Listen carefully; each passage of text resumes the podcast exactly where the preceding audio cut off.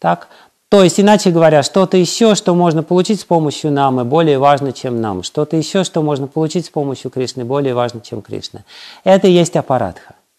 Это есть на самом деле аппаратха. Для нас что-то важнее, и эта вещь, она покрывает от нас бхакти, и мы думаем, надо чем-то другим заниматься.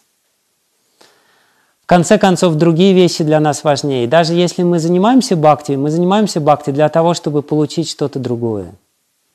Повторяем святое имя ради этого. Или если повторяем святое имя не ради этого, то все равно у нас нет сосредоточенности на это.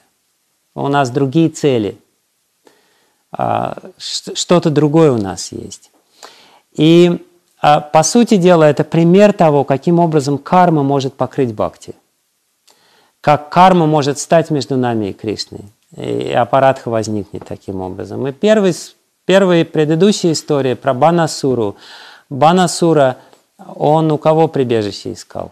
Он с Кришной стал сражаться. У кого он прибежище искал? У Шивы. Это в сущности Шива олицетворение гьяны, олицетворение духа отречения. Банасура думал, что его кто защитит? Шива. Или гьяна отречение. Нрига думал, что его кто защитит? Карма. Ритуалы, праведность моя, я буду все хорошо делать, я буду праведный, я буду все замечательно делать. Так, бхакти начинается с понимания, начинается.